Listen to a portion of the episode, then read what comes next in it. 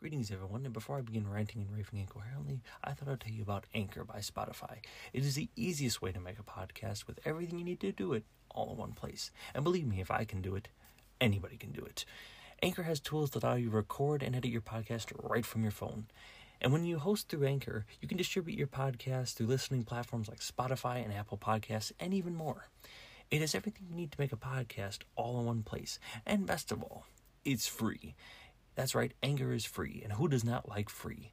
So if you're interested or you want to make your podcast today, download the Anchor app or go to anchor dot f m to get started. That is the Anchor app or anchor dot f m to get started.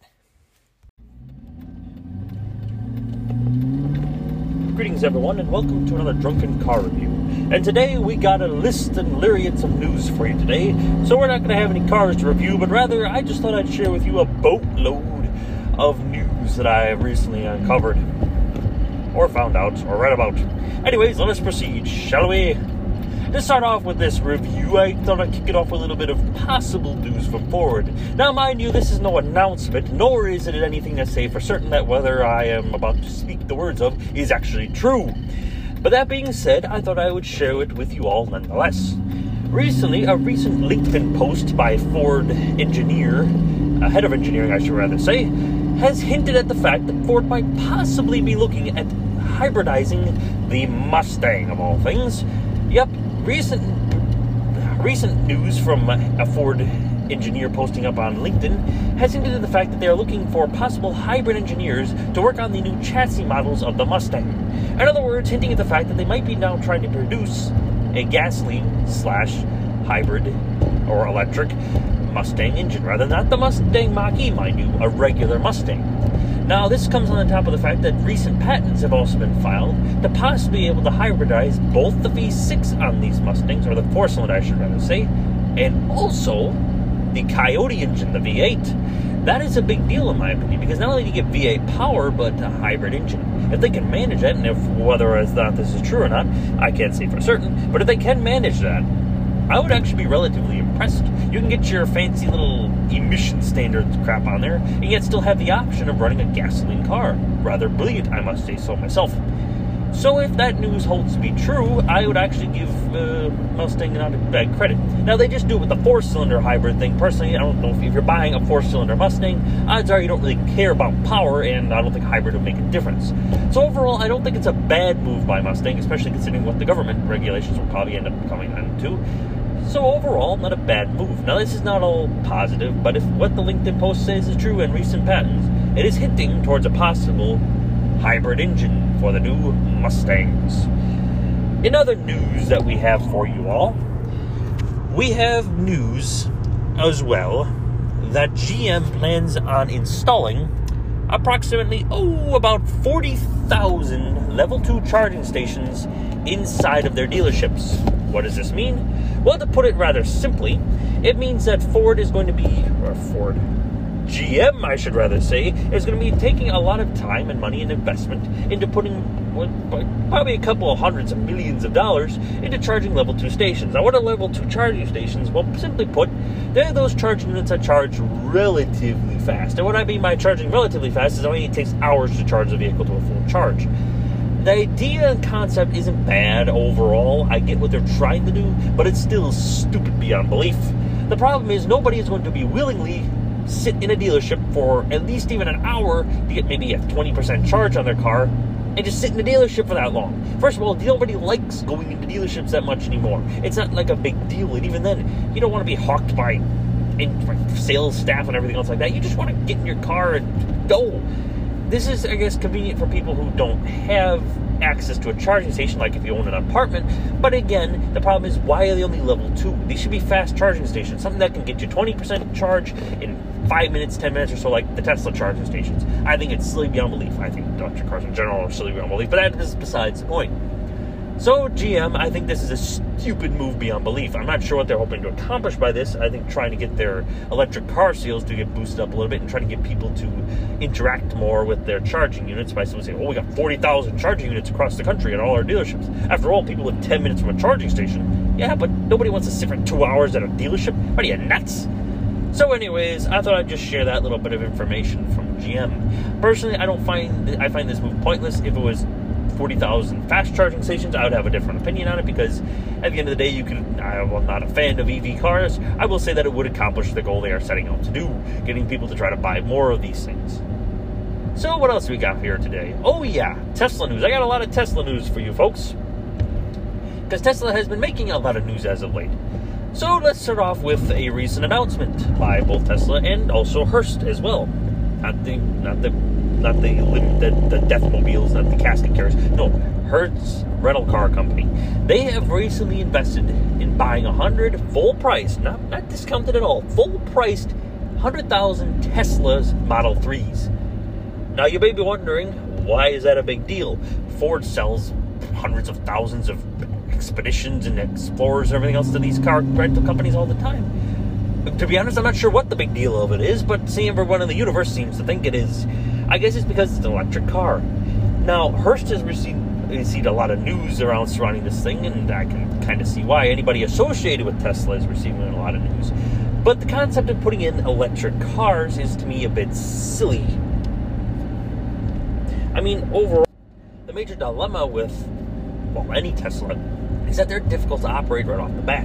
It takes a little getting used to not just driving the thing, because you can't just pick your foot off the pedal and the car kind of just coasts up to a stop. That's not how electric cars work. When you take your foot off the pedal, you instantly start to get a braking motion on the car, because the electric motors start losing power, and when electric motors lose power, they begin to wind down rather quickly and receive a lot of resistance. This is how the electric cars are pretty much able to save brakes for years, because they usually just use the wind down of the motor as a way to save on brake pedals and everything else like that. And that's just not the only problem. Just the usage of the vehicle as well is a bit problematic. You see, the problem with, for example, just popping your ass into a Tesla is that it's difficult to get your ass adjusted in a Tesla. It's not just a matter of you can just see the opposite. No, you have to, everything is pretty much operating through touch screens and switch.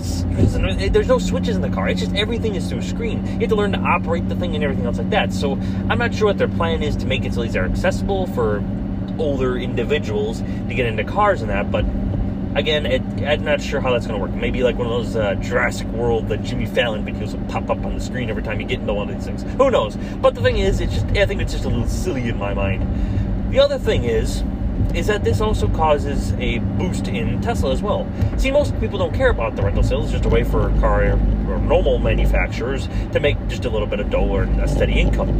But for some reason, this has caused Tesla's stock to skyrocket. Yep, Tesla has now received an evaluation max, a max, a max cap on their stock of one trillion dollars, making them one of only a handful of companies to ever achieve this. It's insane. It doesn't make sense. Tesla just barely, barely started turning a profit like a year ago. I don't understand what idiot or what evaluation that decided that that would be a fair evaluation. I mean, the problem is, is that Tesla overall, it just, they don't sell enough cars to, for me, condone that kind of evaluation. I mean, you look at Ford, they sell hundreds of billions of dollars more than Tesla, and they still don't have that kind of evaluation. To me, I think it's a little asinine and silly, and I think it's just marketing jumping on the bandwagon of, hey, look, it's electric vehicles, it's a good thing, and never really taking into consideration the fact that, yeah, but this company has barely started turning over a profit. I think it's a little silly evaluation. I don't, I, unfortunately, I think it's not really going to stay, but I think it's silly beyond belief that a brand new manufacturer that barely is producing cars in a reasonable number has suddenly got a trillion dollar valuation. Anyways, on to some final news for you people. There was recently a competition, a name of which eludes me. You might be able to look up on the Googles. But uh, basically, a bunch of colleges got together and decided to have a race. But not just any race. In this little oval track, this race was all autonomous vehicles. Yep, every vehicle in this race was unmanned, unhandled, and nobody else was driving it. It was supposed to be a full-on wheel-to-wheel race, but due to so-called rain concerns, although I think that's a little bit of bullshit, but due to rain concerns, they weren't allowed drivers out to do their final tests, so they decided to just do a time trial system. But nevertheless, it shows that they're starting to take reasonable investment, I guess you could say, into the next autonomous vehicles and that. Now, you may think that my, due to my positions on electric vehicles that I hate autonomous cars as well, but that is actually to the contrary. That I actually don't hate autonomous vehicles. I think they have their advantages. For example, if you're an, an older fellow, let's just say, and you um, you are uh, not proficient at driving any longer as you used to be, you may find yourself being having your license revoked. This means you're no longer able to get around in that. Well, the advantages to a fully autonomous vehicle is that, well, you can actually get your butt in a car and actually go somewhere. And my mind changed on this because I'm not, I still believe that I don't, I don't fully believe in a full autonomous future. I think that's bullshit. People will still want to drive their own cars. That's nothing that they will ever be able to change in American culture. Or if it does, it's going to take a lot more than just a couple decades to do it. But overall, it's a proves an advantage that, well, an older fellow who necessarily wants to go somewhere but doesn't want to have to call an Uber or a taxi every time, just get into his own owned car and just drive to where he wants to go, but not actually drive, just let the car do it. I think it's actually a brilliant idea. Or for my case, if I want to get to work and um, uh, take a nap without worrying about uh, putting your car in the ditch, I think it's not a bad idea. Overall, I like the idea of autonomous cars. In this race, I'm not sure about autonomous racing. I still think it's silly ass beyond comprehension. But overall, the problem still remains is that, well, it's kind of cool. There's no doubt about that. I mean, autonomous vehicles, I kind of look forward to that type of future. I recently, we, I, my family has an Expedition. I've driven that around, and I find it enjoyable just to switch that thing into the lane keep assist and the cruise control and the stop assist. It just let it drive itself down the road practically. You have your hands on the wheel, but that's about it. It's it's comfortable. At the end of the day, I have no problem with autonomous cars. As long as I'm still allowed to drive my car on the road, and there's no laws against it, I'm fine with it. I think there's a few advantages that I think people would actually love to do.